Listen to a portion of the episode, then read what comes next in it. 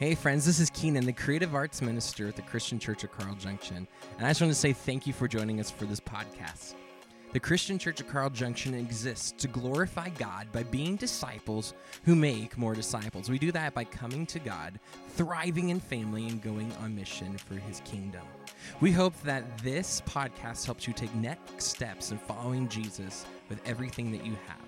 Now, here's today's podcast episode.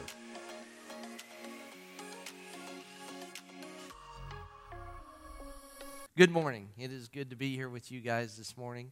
Um, my name is Mick O'Hanahan. I'm one of the elders here at the Christian Church Carl Junction, and we are going to have the third in a series of eight uh, episodes of the, the Gospel of John. And so, um, hope you've been with us for the last few weeks. Uh, Keenan Klein started us off a couple weeks ago, and then John Desmond spoke last week. And so, again, I'm bringing you part three this morning. Our, our scripture is going to be John chapter 5. That's where we'll spend most of our time. But we're actually going to start with 1 Timothy 4 7 through 8. Before I do that, though, let's, let's pray. Dear Heavenly Father, Lord, I just want to thank you, Lord, for the opportunity to be in your house this morning. It's so uh, amazing to me every time I think about the fact that you set up a family of God for us to be a part of, and then you gave us your Son, and you gave us the Word so that we can study and learn about you and, and just learn to be stronger spiritual Christians. Lord, we love you, and it's in Jesus' name that we pray. Amen. So, 1 Timothy 4, verses 7 and 8. You don't have to look this one up, but if you, you can if you want, obviously. Um, verse 7 Have nothing to do with godless myths and old wives' tales. Rather, train yourself to be godly. For physical training is of some value, but godliness has value for all things, holding promise for both the present life and the life to come. Now, when I start doing one of these sermons, I like to sometimes read it in different versions. The King James Version of uh, verse 8 kind of cracked me up. The one I just read from NIV is For physical training is of some value, okay? King James Version says, For bodily exercise profiteth little. It's saying, hey, why bother? You know, it, it, it's, it's, it's not much worth to you. Right, Adam? so, picking on my buddy Adam over here. Um, a little bit. How many of you like to exercise? Raise your hands if you like to exercise. Okay, there's a couple. Yeah, liars. But um, no, I'm just kidding. I'm just kidding.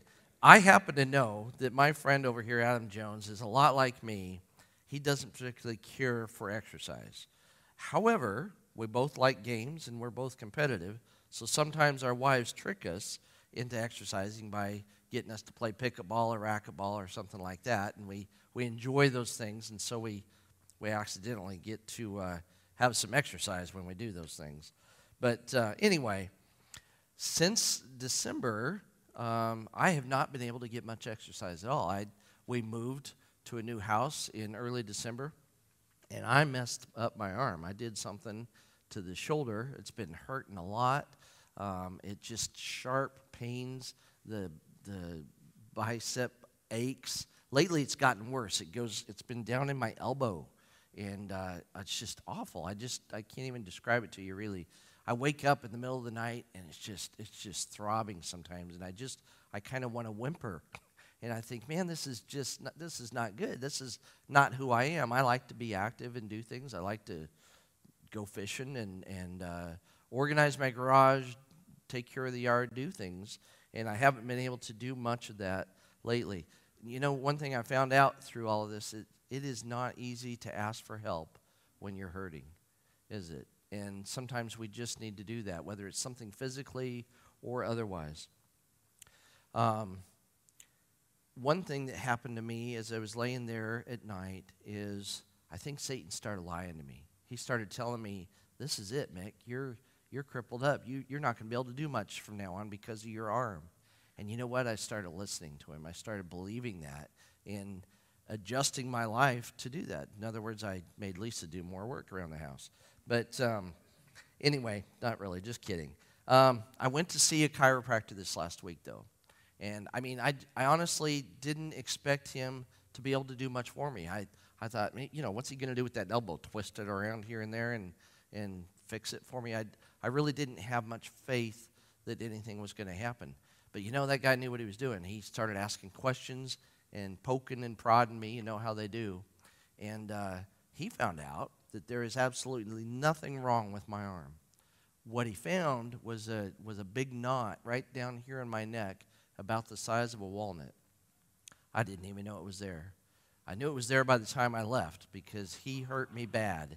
He dug and he prodded and he pushed on that thing and he cracked my neck a few times.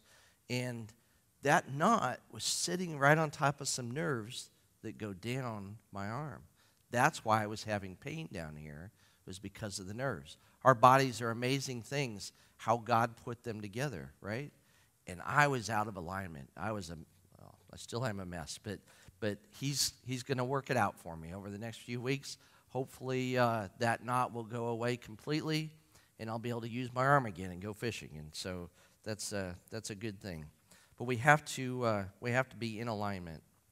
I recently read a sermon from Boyce Mouton um, about exercising ourselves to godliness. Uh, we have to train ourselves to be godly, right? Same as we have to work out and exercise physically we need to train ourselves to be godly.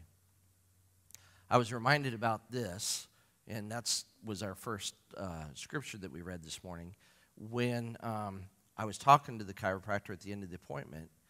And of course, again, he had just hurt me bad.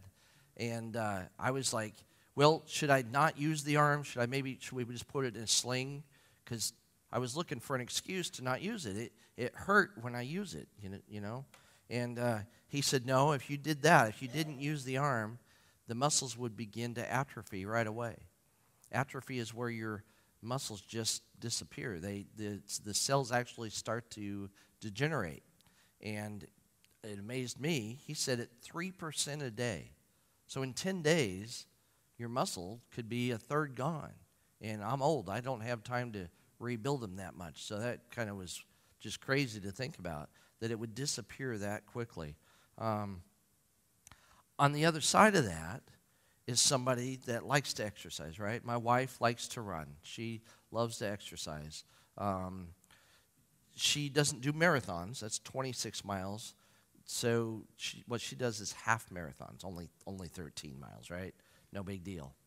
But you have to you have to train for that sort of thing. You have to you have to build up to that. And what you're doing when you're training, so she says, I don't know, for that, is you're, you're teaching your muscles to keep going even when your mind says, that's enough, it's time to quit, let's, let's just stop.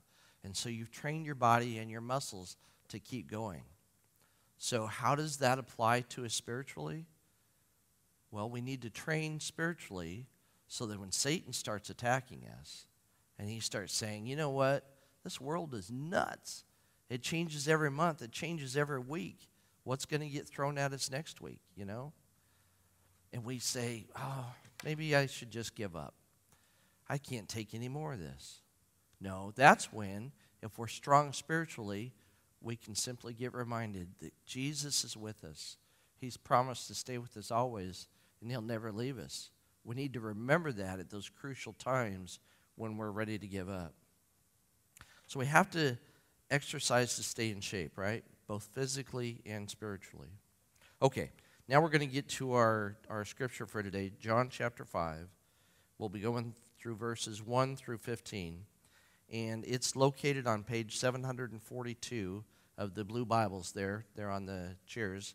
If you uh, if you'll look that up and go through it with me, that'd be great. But as you're looking it up, I just want to tell you uh, and we say this every week here, I think, but if you don't have your own copy of the Bible, please take one of those blue ones and keep it. Take it home with you.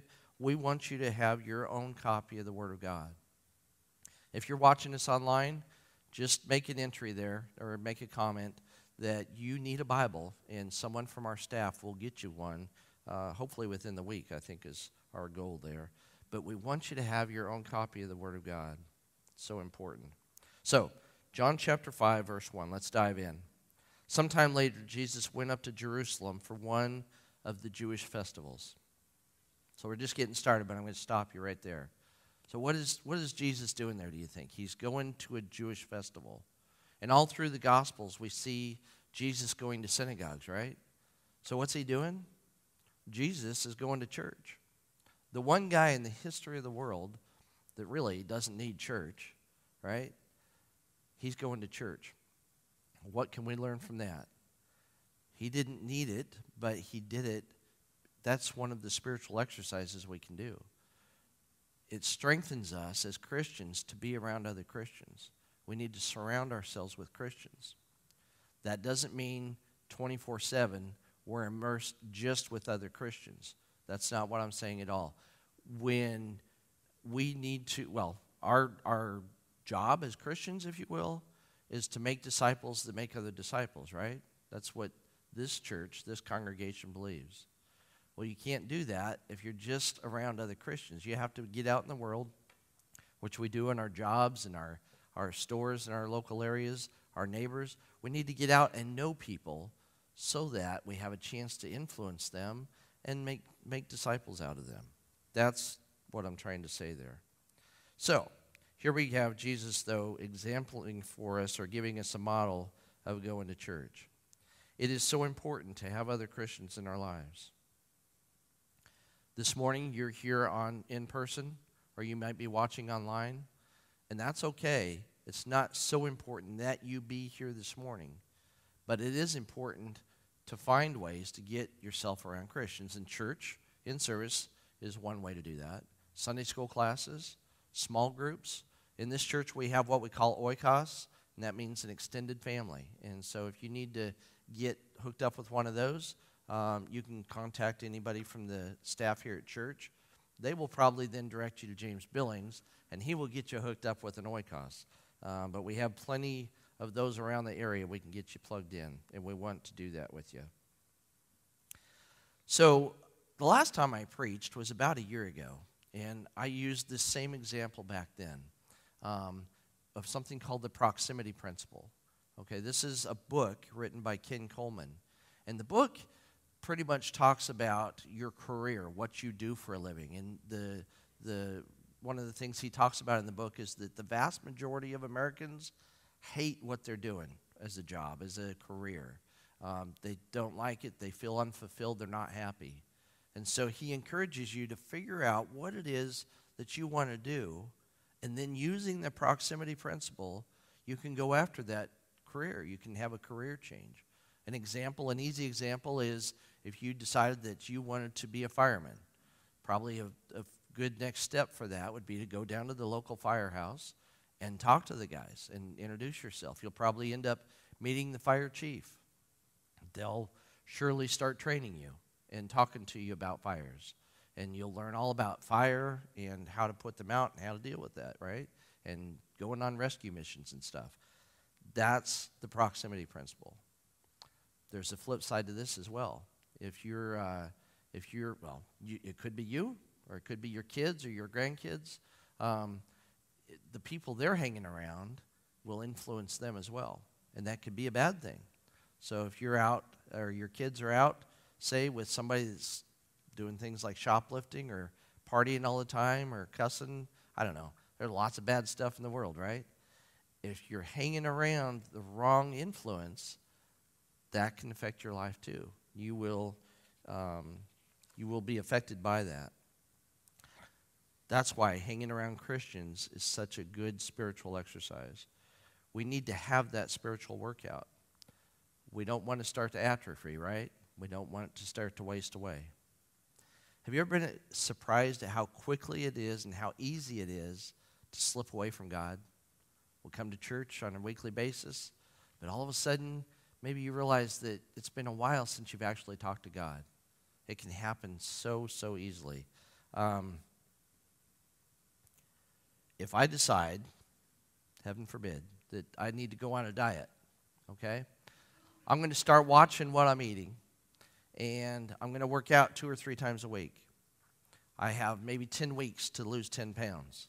That's a pound a week, right? That's good. That's my progress. If I, believe me, if I can lose a pound a week, I'm thinking, okay, that's good progress. I'm, I'm on track here. But what happens if I decide that I'm done with the diet and I start eating as much cookies and ice cream as I, as I want to all the time? Quiet, Lisa. Um, and I quit working out. I'm sitting around more instead of going and, and doing something to work out. Do I gain that weight back one pound at a time? I wish. I wish it was just that bad. Usually it's like three or four pounds at a time. It's amazing how quickly it happens. And the same thing happens with God. We can, we can quit being diligent, we can quit getting spiritual exercise and slip away so quickly. So, how do we do that? How do we get spiritual exercise? Well, we pray, we talk to God about everything. It says, pray everything all the time. Uh, we dig into the Word here and we read, and then we talk to God while we're praying and we, we ask Him to show us this new life that He has in store for us. God has an amazing life in plan for each of us if we'll just go after it. Okay, all of that to say Jesus goes to church, but and a few more things. But anyway, let's go back to our scripture. Verse 2. Now there is in Jerusalem near the sheep gate a pool, which in Aramaic is called Bethesda, and which is surrounded by five covered colonnades. Bethesda means house of mercy or house of grace. The location was actually seen as a place of disgrace because there were so many invalids there. You see, culturally, there was a belief that physical disabilities were the direct result of sin. Verse 3 Here a great number of disabled people used to lie the blind, the lame, and the paralyzed. Now, when I grew up, this story seemed a little different to me. Um, and I realized that it had included a passage that was no longer there. Back when they uh, translated the King James Version of the Bible, there was something that they were trying to explain there. And so the writers put something in on their own. It was not God breathed, it was not part of John's writing. And so they took it out. Now, if you see it in your Bible at all, it's probably a footnote at the bottom. I'm going to go ahead and read it. it. It would have been verse 4 from the past. From time to time, an angel of the Lord would come down and stir up the waters. The first one into the pool after the, each such disturbance would be cured of whatever disease they had. That's something they put in as an explanation.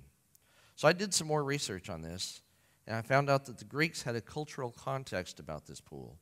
The Greeks had created a cult around Asclepius, who is the pagan god of healing. The Greeks attributed healing powers of natural springs to spirits. So, like if bubbles would come up, you know, if you've ever been to a hot spring, you'll see bubbles burble up all of a sudden.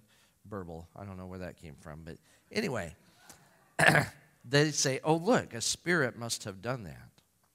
So, this belief made its way into this cult of Asclepius, and they built these temples called Asclepions and the sick and the ill and the diseased people would come and congregate at these, at these temples.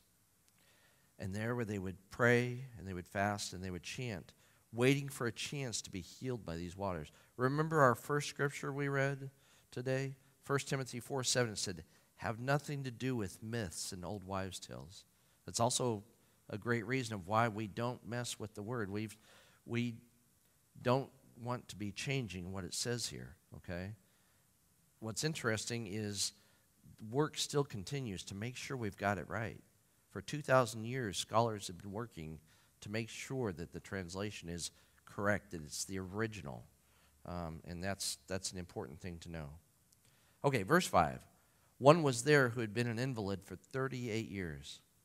Can you imagine what it would be like to be an invalid for 38 years, to just lay there with nothing to do, year after year, month after month, week after week. I, I can't. I, the, hope, the words hopeless and helpless come to mind. Um, I, I don't know what was going on with this guy. I mean, he, I don't know that he was completely paralyzed. We don't know that. But I do realize that I don't think he was willing to fight for himself, or he, surely he could have made friends in 38 years with somebody that would have helped him out. But he just continued doing the same thing year after year. When Jesus saw him lying there and learned that he had been in this condition for a long time, he asked him, Do you want to get well? Jesus never forces people to heal, does he? He always invites. We're talking here with this example as a physical healing, but it's the same with spiritual healing. He invites us to get healed. He always invites, He doesn't force us. So, what did Jesus do here? He, uh, he was walking into a pagan territory and he was confronting a long standing cultural myth. Um, last week, John Desmond talked to us about a Samaritan woman at the well. Jesus went into pagan territory there to make that happen, right? He went into Samaria on purpose. Intentionally, he knew that woman was going to be there. He knew he was going to have a confrontation with her that day. And what did he do? He wanted to make a claim to her and everyone else that he's the source of healing. He is the source of living water, right? And so in this case, does it matter if you're the first one into the water? Is that what's going to heal you? No, it's not. All he had to do was accept Jesus' invitation to be healed. And that's what we have to do. Verse 7 Sir, the invalid replied, I have no one to help me into the pool when the water stirred. While I'm trying to get in, someone else goes down ahead of me. Now, when Jesus asked, Do you want to be healed? That's kind of a yes or no answer he's looking for there, right? One word, one way or the other. But instead, this guy, he makes an excuse. He says, No one was there to help me. You know, that's something we tend to do when, when things are new or difficult, when we have something to deal with. A lot of times, that's because we have sin that's clouding our judgment. And when, it, when sin is clouding things up for us, it makes it easier to ignore the problem. He had a choice to make, just as we all do every day. When God put Adam and Eve in the garden, when He created the Garden of Eden, He put two trees, the tree of life and the tree of good and evil, in the center of the garden, it says. Adam had to be confronted with those trees every day. He couldn't hide from them. God told him, You can eat from any tree in this garden. You can have anything you want except for that one. You can't have any fruit from the tree of good and evil. Adam had to make the same choice every day. He had to confront this, and he had to make the right choice every day. Eat anything else, don't eat that. That's all he had to do.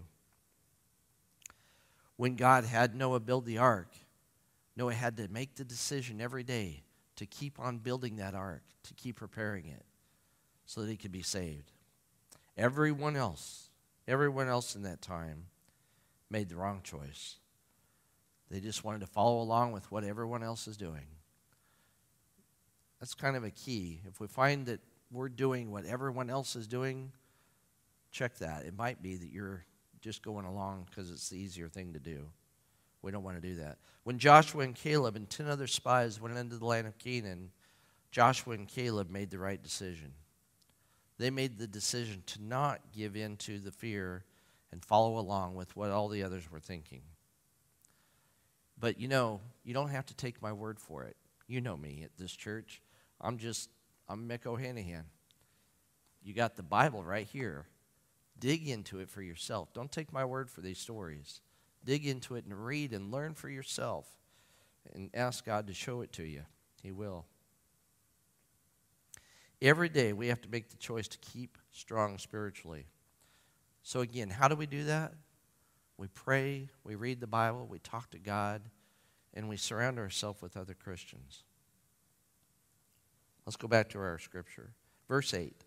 Then Jesus said to him, Get up, pick up your mat, and walk. At once the man, was cured. He picked up his mat and walked. Jesus has the ability to heal instantly. But transformation sometimes takes a while. If that's the case with you, don't give up. Just because you're not instantly healed doesn't mean that He's not working on you and that you're not being healed. Transformation take, can take a while. The day on which this took place was the Sabbath. And so the Jewish leader said to the man who had been healed, It's the Sabbath. The law forbids you to carry your mat. Can you believe that? This guy has laid around for 38 years, not able to move, and then his legs are healed. His back is straightened, and there's muscle there to hold him up. You know, after all these years of laying there doing nothing, he's healed. He stands up and he can pick up his mat. And the first, first thing he's hit with is religion. People telling him what he can and cannot do. Follow the rules. Religion sets rules, Jesus sets expectations. Religion shoots for compliance. Jesus wants for you to be transformed, He wants you to be restored. Verse 11 But he replied, The man who made me well said to me, Pick up your mat and walk. So they asked him, Who is this fellow who told you to pick it up and walk? The man who was healed, oh, just a sec, get my glasses back on. The man who was healed had no idea who it was, for Jesus had slipped away into the crowd that was there. Jesus never draws the spotlight to himself, does he? Him or his followers. Later, Jesus found him at the temple and said to him, See, you are well again. Stop sinning, or something worse may happen to you. When Jesus rescues us, he also sends us. We teach a lot in this congregation that getting accepting Jesus isn't the end of the story, it's just the beginning. He has things for us to do. It's not required. That's not what it takes to find salvation, doing things, but it's not the end of the story either. He has things for us to do, and He challenges us. When He heals us, He challenges us at the same time. Verse 15 The man went away and told the Jewish leaders that it was Jesus who had made him well. How do we grow the kingdom? Through our testimony. We have to tell people what God has done for us. Let's go back through the big ideas of this morning, real quick. We have to exercise to stay in shape, don't we? Both physically and spiritually. And remember, the longer, the longer we allow sin to cloud our hearts, the easier it is to ignore the problem. Jesus never forces people to heal, he always invites. Remember, the point there is not just a physical healing. He invites us. He invites us, everyone, to be healed spiritually, to have our sins forgiven. That's why Jesus came to earth, so that he could die on the cross and be resurrected, so that we could be healed spiritually. He always makes an invitation and a challenge at the same time. And Jesus is inviting you today. Religion sets rules, Jesus sets expectations. Remember that. And remember, when Jesus rescues you, he also sends you. The kingdom always, only goes through, grows through the testimony of its people. If you're ready to accept Jesus' invitation today, I would encourage you to come out to the Next Steps table right out here in the lobby and speak to myself or any one of the staff that's there anytime. It doesn't have to be just today, but we'd, we'd prefer you not put it off. If you're thinking about it, come talk to us. During the week, if you want, come talk to us. We want to, uh, we want to talk to you about it. Let's pray. Dear Heavenly Father, Lord, I just want to thank you so much for your Son, for your word and for this amazing life that you've prepared for us. Lord, sometimes we just want to give up. This world just seems like it's not worth it, and we just want to quit. But Lord, with you at our side, we can keep going. We can keep doing the things that you need us to do to build the kingdom. We love you so much, God, and it's in Jesus' name that we pray. Amen. Thanks again for tuning in to the Christian Church of Carl Junction podcast.